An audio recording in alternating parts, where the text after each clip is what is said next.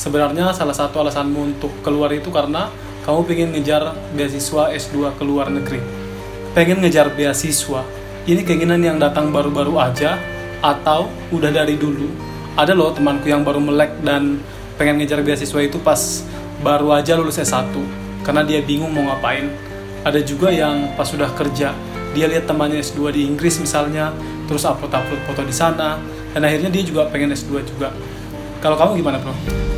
Kalau aku sebenarnya gini, keinginan S2 sendiri bukan masalah S2-nya di luar negeri atau dalam negeri, tapi keinginan untuk studi itu udah muncul dari zaman aku uh, semasa aku studi di S1 di Jogja Gitu. Itu sudah ada. Setelah lulus tuh aku pengennya lanjut S2 gitu. Jadi pengennya gitu, cuman nggak punya rezekinya. Kalau dulu aku nulis di buku, aku punya agenda, aku nulis mimpi-mimpiku dulu di situ, tapi nggak tahu sekarang agendanya udah terselip di mana. Aku nulis semua mimpi-mimpiku tuh di situ.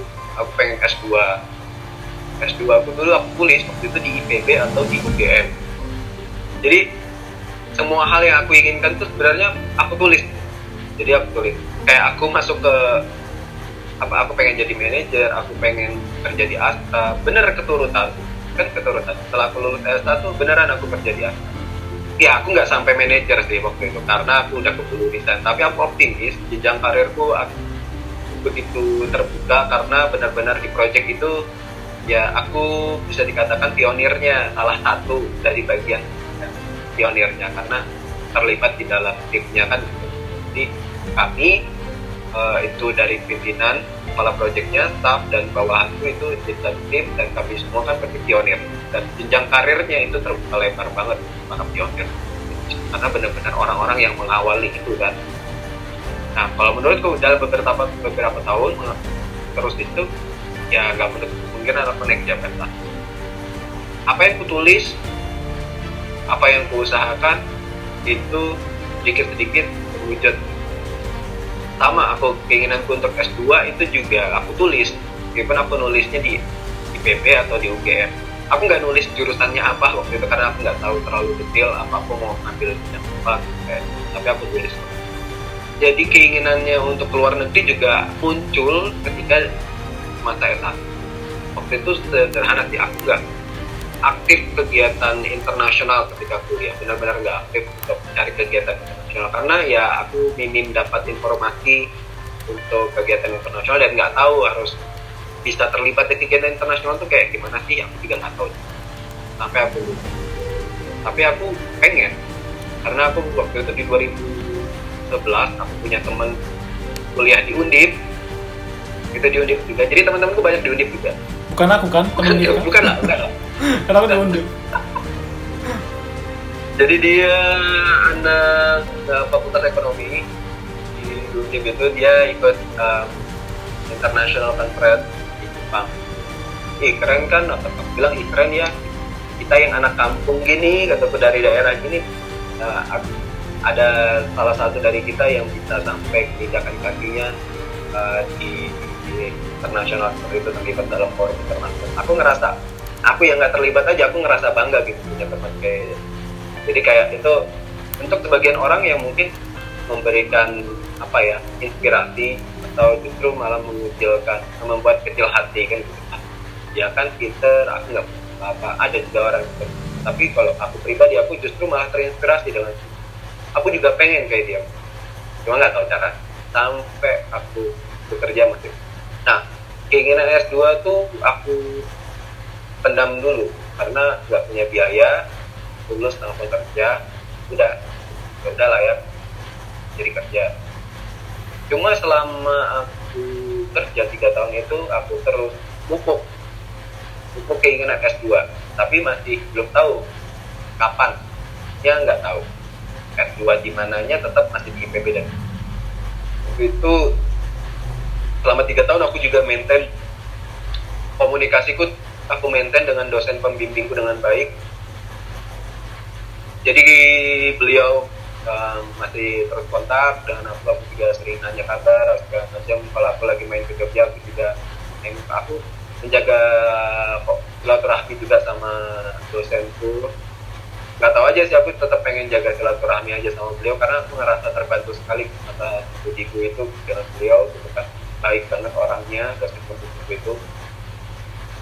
Uh, kemudian pas aku terjun di peternakan itu aku baru menemukan benar-benar apa yang aku kayaknya aku pengen deh dua aja jadi aku kepikiran mau ngambil peternakan itu baru setelah di eh buat ngambil S2 itu setelah masuk di peternakan.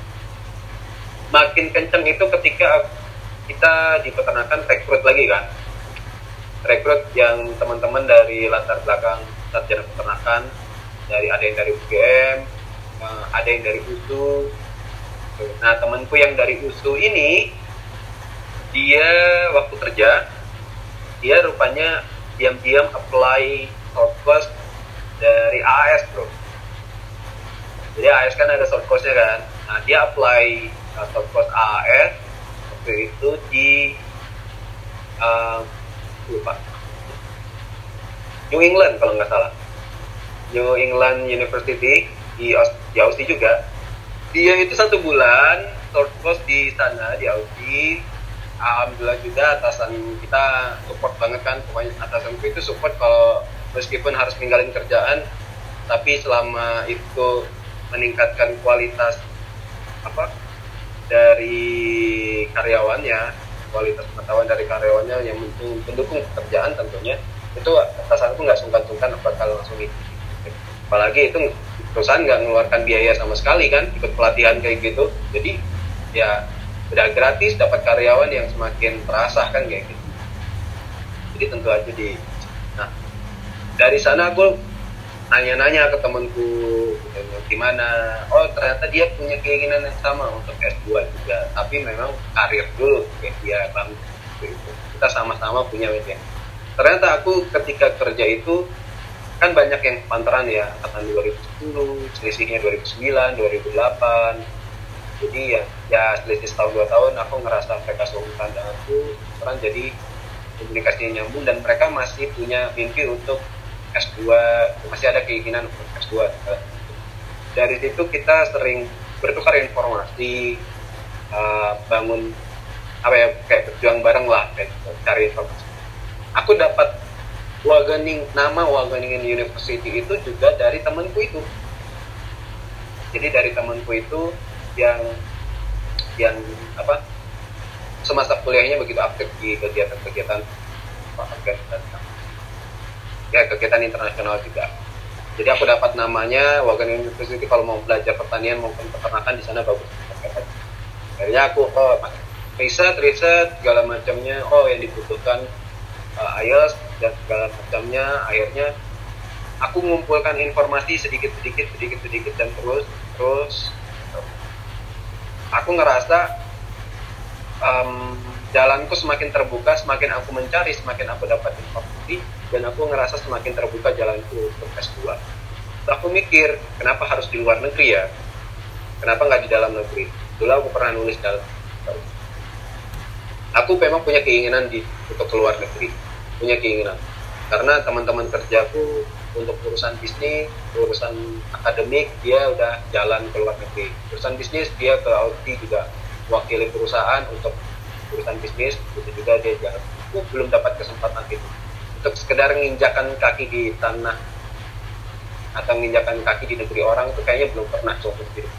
Jadi kayak ngerasa aku pengen mengembangkan diriku tuh nggak sebatas bekerja dengan orang-orang dari apa ya dari bangsaan yang sama. Aku pengen kerja sama orang-orang. Bule itu kayak gimana sih? Kalau kerja profesional dengan para bule itu kayak gimana sih? Mereka seprofesional apa sih bekerja itu? Aku pengen belajar juga dari mereka cara kerjanya mereka budaya kerjanya mereka. Aku tuh pengen belajar banget kayak gitu. Yang aku pikirkan dulu masih belum S2 yang aku pikirkan itu S2 dan bekerja itu masih terpisah. Jadi aku pengen bekerja di luar negeri aku pengen kerja dengan bareng-bareng gue aku juga pengen S2 itu masih keinginan yang terpisah. Akhirnya kenapa nggak aku S2 aja ya di luar negeri? Aku bisa belajar dapat keinginan lamaku untuk S2 dan aku pun juga bakal punya international network gitu kan yang aku bangun nanti selama kuliah dan itu juga membuka jalanku untuk bekerja gitu. Oke, akhirnya putuskan aku kuliah harus di luar negeri. Kenapa harus di luar negeri? Selain aku pengen terjun di dunia internasional dalam bidang ini, baik secara akademik maupun profesional dalam pekerjaan, aku juga pengen um, hal yang setimpal dengan apa yang akan aku tinggalkan. Kalau aku nanti kuliah, otomatis aku bakal nggak kerja kan, dan meninggalkan pekerjaanku yang saat itu kamu meninggalkan karir. Kalau aku di dalam negeri aku mikirnya itu menurutku menurut pribadi ya itu nggak tertimpal dengan apa yang aku tinggalkan. Timpalnya apa? Karena dalam negeri. Kalau dalam negeri ya lingkunganku masih lingkungan Indonesia. Pergaulanku juga pergaulan orang-orang Indonesia. Kemudian ya masih budaya kerja dengan budaya yang sama gitu loh. Terus ilmu yang ku dapat ya meskipun ilmu yang sama tapi kan metode belajar ya, dengan gaya gaya pendidikan yang ada di Indonesia gitu kan. Kemudian lingkungan tempat tinggalku pun juga Indonesia juga ya nggak apa ya hal yang bersifat internasionalnya nggak ada gitu. Ditambah lagi uh, kalau aku di Indonesia dengan beasiswa biaya yang dikeluarkan itu kan juga pasti mengikuti standar dalam negeri kan? Biaya hidupnya yang di, diberikan.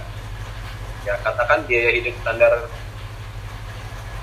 di, dalam negeri itu berapa sih? Misalnya mungkin 3 sampai 4 juta aku nggak tahu persisnya berapa. Nah kalau di luar negeri kan juga ngikutin standar di sana. Aku mikir kalau aku di luar negeri secara materi gitu aku mikir kalau aku juga harus mikirin itu kan. Aku mikirin materi yang bakal aku dapetin kan. Karena aku punya istri waktu itu tuh jadi aku tuh punya istri aku udah nikah dari 2016 nah terus kalau aku kuliah um, receh yang aku keluar sisihkan ketika kuliah itu itu lumayan lah bisa aku kirimin ke rumah. Dan itu kerasa banget gitu kan. Receh dari luar negeri itu kan kalau dirupiahkan jadi kerasa banyak kan gitu. Hmm, tapi kalau aku dapat dari rupiah dalam negeri aku sisihkan itu kayaknya ya gimana ya ngerasa sedikit aja gitu. Aku ngerasa lebih. Jadi dari materi maupun apa uh, di luar itu uh, banyak banget yang bisa aku dapatkan. Lebih banyak daripada eh lebih banyak aku dapatkan kalau aku studi di luar negeri pada di dalam jadi bukan untuk di luar nah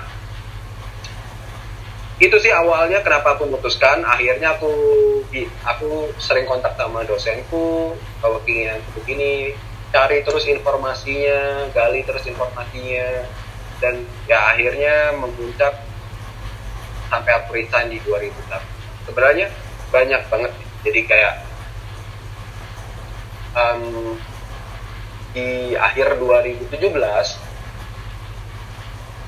itu aku semakin gatel. Aku dulu berpikirannya terlalu naif dengan dengan berpikir bahwa tes bahasa Inggris aku nggak usah resign gitu kan. Aku tes bahasa Inggris dulu jadi nanti aku belajar aja di di di sana selama kerja aku sambil belajar. Terus nanti aku tinggal ambil cuti untuk ambil tes bahasa Inggris terus gitu nanti aku ikut-ikut persiapan beasiswa aku sambil kerja keterima beasiswa aku baru resign. Jadi itu plan paling aman yang aku buat. Nah, itu kayak aman banget. Jadi aku nggak kehilangan pekerjaan aku dapat beasiswa. Itu aman banget. Kalau kita mengkonsep itu memang paling enak. Ayal itu pasti. Tapi nah di tahun itu juga istriku keterima kerja juga di perusahaan yang sama dia jadi jadi kita sama-sama kerja jadi eh dia guru aku sebagai staff di di peternakan. Aku cari informasi itu tetap jalan akhirnya semakin semakin lama semakin gatel. Makin makin gatel pengen cepat-cepat sekolah gitu kan. Cuman pekerjaan ini tuntutannya semakin hari semakin besar karena namanya juga bisnis baru kan uh, ekspansi besar-besaran tuh akan terus berjalan gitu. Artinya tanggung jawab juga akan besar ke depan. Aku ngerasa kalau aku ke depannya berjalan di 2018 akan ada target baru yang harus dicapai karena ditetapkan oleh perusahaan. Tanggung jawabnya akan semakin besar load kerja aku kan semakin tinggi. Kalau aku dengan cara seperti ini artinya aku jalan berdampingan antara persiapan beasiswa dan bekerja itu sama-sama nggak maksimal untuk masing-masing. Dari sisi pekerjaan aku akan terkesan tidak profesional kan gitu. Karena aku tidak memberikan yang terbaik dari pekerjaanku. Banyak hal-hal yang pastinya tidak mungkin dari tanggung jawab dan tidak ya nggak menutup kemungkinan aku akan catat kerja kan dari segi persiapan beasiswa pun nggak maksimal karena uh, aku akan terbebani oleh tanggung jawab pekerjaan selama kita belajar nggak tenang kan. Jadi bisa-bisa pekerjaan tidak berjalan dengan mulus beasiswa juga nggak dapat gitu. rugi dua rugi dua-duanya. Ya artinya mending uh, salah satu. Nah di akhir 2017 aku browsing aku kemarin sempat bikin story aku browsing gimana persiapan beasiswa. Akhirnya aku dapat beasiswa informasi LPDP akhirnya aku beli buku buku dari salah satu apa buku tulisan-tulisan tentang tips beasiswa persiapan beasiswa dan semacamnya berdasarkan pengalaman daripada keluarganya. Tuh aku beli bukunya. Itu ada dua buku judulnya dari persiapan HPDP dan persiapan IELTS ya. aku beli itu buku terus dari penerbit itu sendiri buku itu sendiri dia ngadakan beasiswa eh be, seminar seminar beasiswa ternyata dia ngadakan seminar beasiswa yang diselenggarakan di beberapa kota-kota besar di Indonesia dengan waktu yang um, berbeda di panjang tahun jadi bergil jadi kayak digilir gitu bulan ini di kota ini bulan ini di kota ini, di kota ini. Terus aku ngambil yang di Jakarta. Ya biaya seminarnya waktu itu 2 juta bu. Untuk bisa gabung seminar aja itu bayar bayar seminarnya kita 2 juta. Aku di Kalimantan itu nggak punya lingkungan orang-orang yang uh, mensupport dengan baik untuk mendapatkan beasiswa. Bukan salah mereka, tapi memang lingkungannya yang tidak dukung. Jadi aku untuk mencari tahu itu mencari informasi, mengumpulkan mengumpulkan informasi itu mungkin itu harga yang harus aku bayar. 2 juta bagiku memang enggak. Meskipun aku mampu sangat mampu waktu itu, tapi bagiku tetap itu nggak sedikit 2 juta belum lagi tiket pesawatnya tiket pesawat 750 ribu satu juta setengah tiga juta setengah untuk join. Belum lagi akomodasi selama di sana.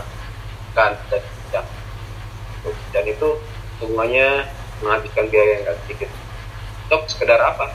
Untuk duduk di seminar mendengarkan bagaimana proses mereka mendapatkan beasiswa itu seperti apa. Selama kurang lebih sebenarnya kalau salah jalan 6 sampai 7 jam.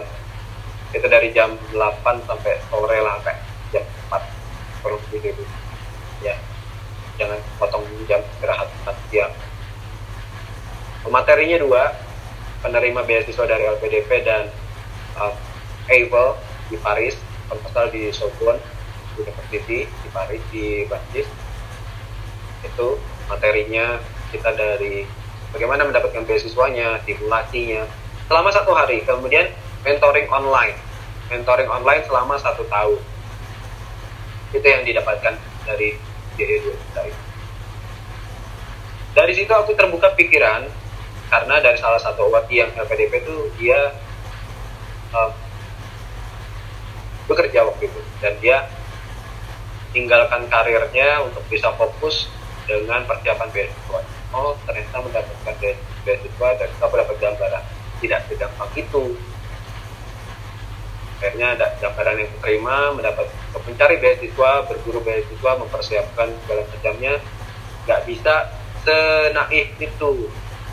Sambil kerja kemudian apa um, lolos beasiswa baru resign nggak bisa senaif aku aku sadar bahwa aku kayaknya terlalu naif untuk merancang apa yang pengen aku dapetin terlalu mulus ya siapa sih yang nggak pengen semuanya berjalan mulus? Akhirnya aku terbuka aku ya itu aku renungin dari segi aku pertimbangkan dari sisi tanggung jawab kemudian kesiapan dengan semua resiko yang bakal aku ambil dan mungkin kesulitan yang bakal aku hadapin ke depannya. Karena aku persiapan dengan kondisi tidak punya pekerjaan tidak punya pekerjaan berarti tidak punya pemasukan gitu kan sampai aku benar-benar dapat beasiswa itu sendiri. Dan kondisinya saat itu aku sedang menikah. Aku bukan sedang menikah aku sudah menikah punya istri. Dan bagaimana nanti ke depannya tanggung jawabku sebagai kepala keluarga untuk menikahi itu. Salah satu jadi faktor penentu dalam ambil akhirnya konsultasi pulang dari seminar di Jakarta aku pulang curhat sama istriku aku bilang kayaknya nggak bisa deh. Uh, nanti 2018 setelah ini aku persiapan dengan dengan bermain seperti ini. Karena tahu sendiri pekerjaan tuh yang rasionalnya 24 jam 7 kali 24 jam kemudian tensi pekerjaannya yang begitu tinggi dan targetnya juga yang semakin tahun akan semakin tinggi tanggung jawab besar sedangkan keinginan untuk S2 juga bersama dan itu juga semakin besar. Keduanya tidak bisa saling mendukung di waktu yang sama. Karena yang ada kalau aku paksakan untuk jalan beriringan antara keinginan dan pekerjaan dan tanggung jawab saat itu yang ada malah merusak keduanya gitu. akhirnya aku komunikasikan itu kita pertimbangkan dengan rasional pastinya apa segala sesuatu siap nggak resign baik aku dan ibu sama-sama itu karena kita bakal pindah dari Kalimantan ke Bogor ke Jawa. Udah gitu. Dan nanti ketika studi atau ketika persiapan mungkin baik di kota atau studi nanti kamu bakal aku tinggal dua tahun aku jadi oke tiap ya tiap untuk aku. Oke dari keluarga aku sendiri aku sudah mengamankan. Saya dari orang tua dari orang tua baik dari ibu bapakku ibu bapakku gitu. akhirnya Siku saat itu lagi membiayai adik kuliah di Jogja juga di Amdalan di kampus swasta juga karena waktu itu adikku juga gagal untuk tes uh, seleksi akmil jadi dia akhirnya kuliah nah, pembiaya adikku kuliah aku takut kepergianku dari pekerjaanku itu bakal menjadi beban ekonomi untuk keluarga aku kan? Aku konsultasi aku di situ semacam tempat drama gitu. Karena aku takut orang tua aku nggak ngizinkan karena kalau ketika orang tua nggak mengizinkan rasanya jalan hidupku ke depan itu akan semakin sulit. Karena aku yang percaya bahwa ridho Tuhan itu ada di tangan ada di ridho, ada dalam ridhonya hidupku gitu. Nah, itu yang aku percaya nah ibuku ternyata nggak mengkhawatirkan masalah ekonomi yang bakal dia terima dengan apa status pekerjaan yang merupakan jadi dia bukan itu yang dia pertimbangkan. Yang dia khawatirkan adalah kalau aku nganggur aku bakal mampu nggak menafkahi anak orang. Dia takut aku anaknya putranya itu tidak bisa menafkahi istrinya. Tidak, tidak bisa mempertanggungjawabkan istrinya ke ibu pulang itu yang ibu ibu kandung itu takutkan dan khawatir beliau seperti itu. Jadi dan aku sempat khawatir. Jadi yang apa yang aku khawatirkan ternyata itu sangat berbeda dari apa yang ibu pikir akhirnya aku coba kasih pemahaman begini aku udah siap dengan segala kemungkinannya. Ya udah keluarga setuju orang tua ibu mertua juga secara dalam apa aku sampaikan juga setuju.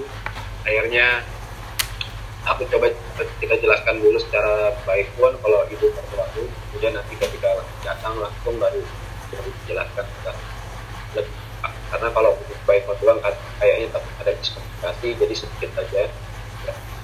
atau orang tua dari yang di Bogor juga aku sempat kepikiran kalau aku bakal tir tapi ternyata saya tir tapi ternyata uh, beliau senang banget karena akhirnya ya ya, ya pasti yang nggak senang istriku kan bungsu ya karena itu akhirnya nggak jauh gitu dari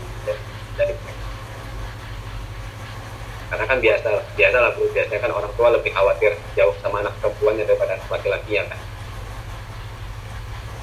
Nah itu itu di keluarga bu jadi kita resign aku resign. Setelah itu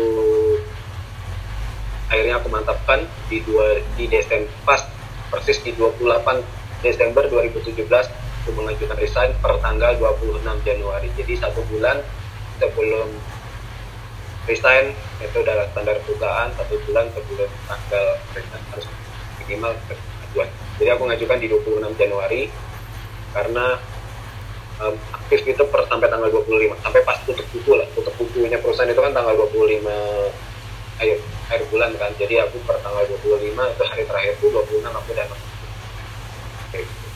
jadi selama satu bulan aku menyiapkan masa transisi jawab pekerjaan ke rekan ini. Kemudian rekan maupun ke bawahanku apa aja yang harus dikerjakan ke tempatnya.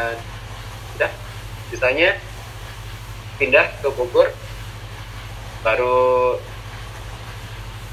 aku resign setelah resign aku sama istriku sama-sama pindah sini ngurus tugas selanjutnya pindah.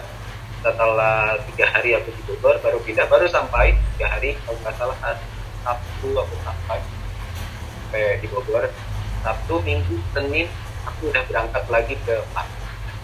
Ya misalnya mungkin nggak garis besarnya perjalanan aku lebih banyak. Gitu sih. Hmm. oke ini kita udah kayak wawancara beasiswa LPDP ya bro ya? Kemarin iya, tesnya iya, kurang lebih kurang lebih. Iya makanya kemarin tesnya susah nggak bro eh anyway sebelum kau jawab aku mau ngasih tahu dulu sama teman-teman yang ada di sini. Uh, Bro Fahmi ini sebenarnya udah lolos tes beasiswa LPDP untuk kuliah di Wageningen University and Research uh, di salah satu universitas terbaik di Belanda. Tapi kita belum tahu nih dia bakal kuliah di sana atau enggak. Soalnya kan ini kan masih um, kandidat master di universitas itu. Bisa aja dia nanti ganti ke universitas yang lain. Oke, okay. Bro Fahmi, periode kapan kemarin lolos LPDP-nya? Terus gimana sih tesnya gitu? karena kan aku tahu perjuangannya pasti berat ya. Apalagi dari segi waktu pasti butuh waktu yang nggak sebentar juga. Oke jadi aku 2019 jadi LPDP 2019 ke master luar negeri jalur reguler.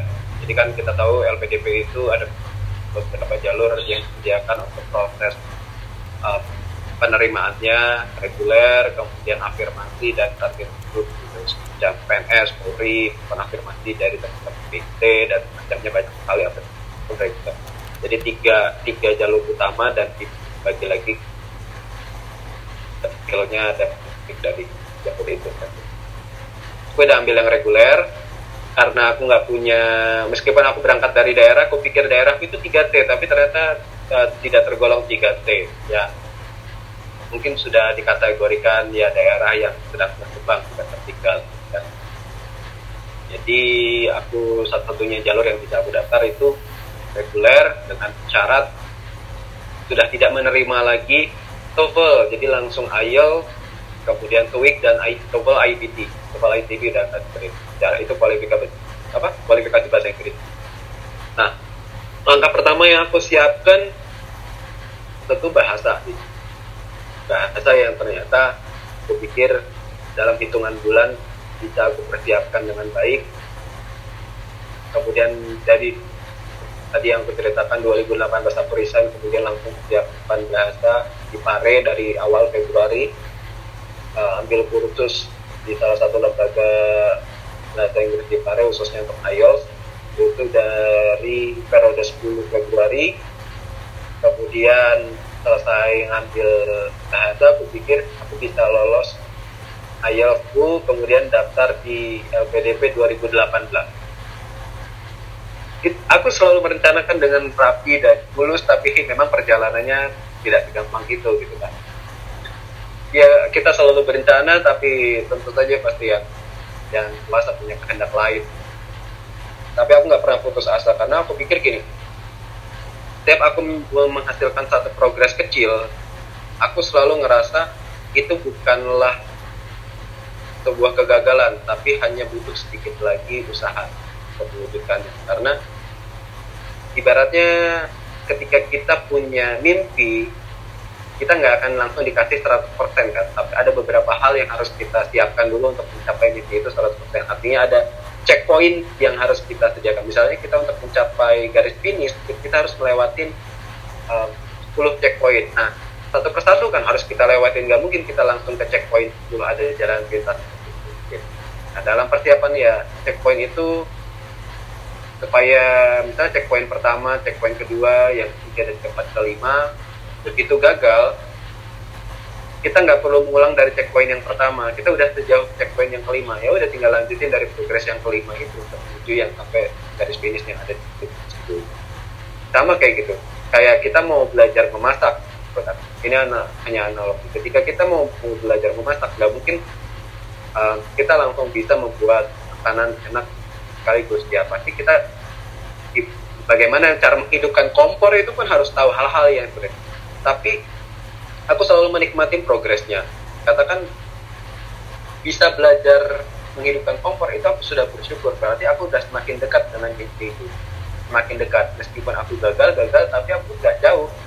Aku cukup mengulangi ya, dari garis garis apa terakhir di mana aku jatuh kan gitu. Jadi garis, titik di mana terakhir kali aku jatuh. Jadi oh aku sudah bisa menghidupkan kompor. Berarti aku tidak perlu lagi mengulang bagaimana belajar menghidupkan kompor. Aku tinggal belajar bagaimana memegang alat masak kan? Lanjut tahap itunya kan gitu. Nah sama dalam proses mengejar beasiswa. Ada aku persiapan 4 bulan. Jadi setiap saat itu aku kayak nggak pengen buang-buang waktu. Karena aku pikir uh, bulan depan aku harus tes. Jadi hari minggu itu bagiku lebih enak dipakai buat belajar karena bulan depan aku harus tes. Bulan depan aku harus tes. Selalu berpikir seperti itu. Setiap main aku diliputi rasa bersalah. Kayaknya aku buang-buang waktu. Aku berpikirnya kayak gitu. Sedangkan orang lain atau teman-temanku yang lain mereka tenang. Di hari minggu satu tapi aku ngerasa aku sendiri nggak tenang kalau apa yang dipersiapkan belum selesai. Jadi ngerasa sayang aku meninggalkan hari minggu kenapa nggak belajar aja? Jadi aku pakai aku belajar aku aku refreshing kalau aku butuh aja. Selama persiapan itu aku selalu gitu refreshing di kapan aku butuh. Tapi bukan kapan aku punya waktu. Aku punya waktu tapi kalau aku nggak butuh ya aku pakai belajar. Aku nggak tahu ini benar salah tapi seperti itulah aku dalam persiapan terusnya bahasa 4 bulan putus IELTS. Akhirnya tes pertama tuh di Surabaya di, lembaganya KLF itu um, band scoreku jauh sekali dari standar. Itu sebut aja mungkin di sini sekitar lima setengah per all bandnya. Sedangkan untuk perguruan tinggi itu kan minimal untuk daftar LPDP untuk reguler minimal enam setengah kampusku padahal cuma mensyaratkan 6 tapi LPDP harusnya 6 jadi ya tetap targetku 6 aku dapat lima setengah. Terus terang aku ngerasa senang sebenarnya. Meskipun ya ada perasaan kecewa tapi kayaknya aku lebih banyak bersyukurnya karena seumur umur aku nggak pernah tes uh, apa ya nggak pernah punya English proficiency gitu jadi baru pertama kali punya English proficiency dan aku punya lima setengah. Tuh kayak aku melihatnya ternyata aku bagus juga ya gitu. Gitu loh. Jadi aku menganggap lima setengah itu ternyata aku bagus ya gitu. Gak jelek-jelek banget kok lima setengah.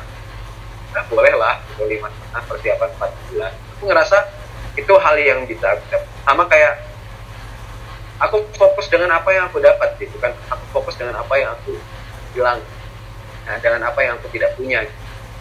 Jadi aku punya lima setengah itu ngerasa puas aja bukan aku fokus bahwa masih jauh ya butuh duit lagi ya apa nggak ngeluhkan hal-hal yang seperti itu dengan sangat meskipun aku kecewa tetap ada.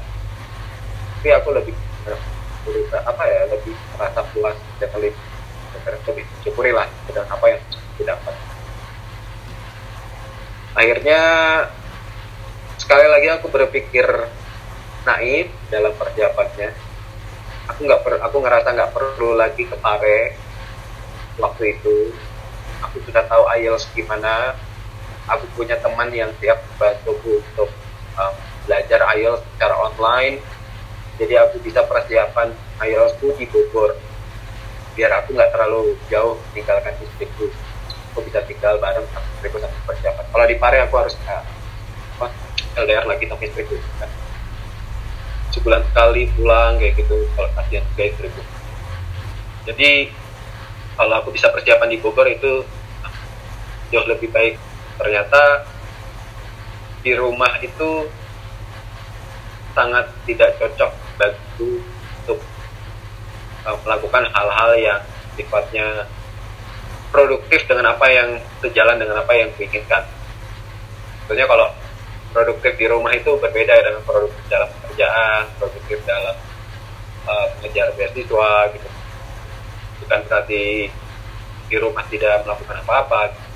Intinya yang aku sadarin setelah itu adalah rumah konsep rumah itu adalah konsep di mana aku uh, tempat untuk pulang beristirahat habiskan waktu dengan orang-orang yang sayang gitu. Jadi bukan tempat untuk bekerja.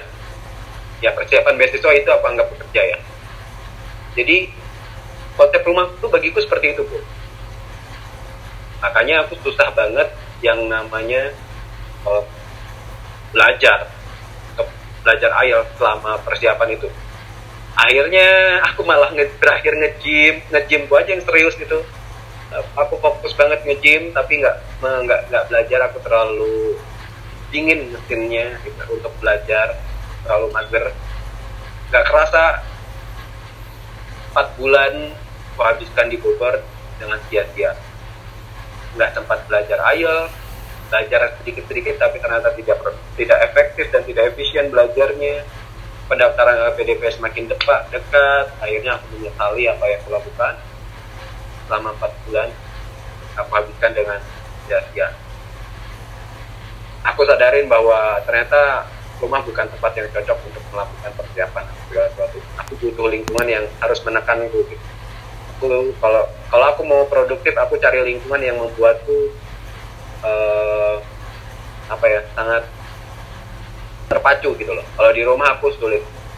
Jadi aku harus berdamai sama ekspektasiku yang sebenarnya tidak aku usahakan dengan serius. Jadi masih 2018 aku ngerasa dari itu kayaknya dalam usaha niatnya aja yang serius niat aku yakin serius banget tapi kayaknya tidak diikuti dengan usaha yang real gitu dan itu aku nyesel. Akhirnya aku mantepin lagi untuk ke Pare. Belajar lagi ayel.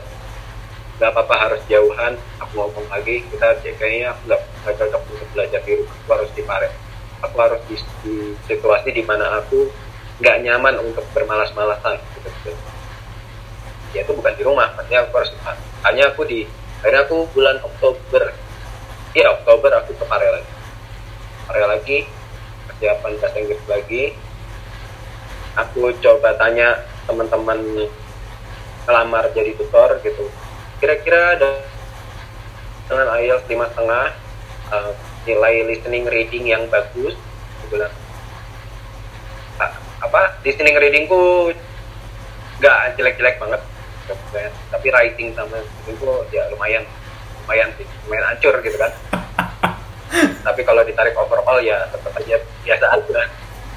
Lumayan hancur aku, ya? aku apply kan aku tanya kalau dengan nilai nilai segini? Aku bilang cocok jadi tutor apa ya? Kayak aku nggak aku nggak akan ngajar writing ya.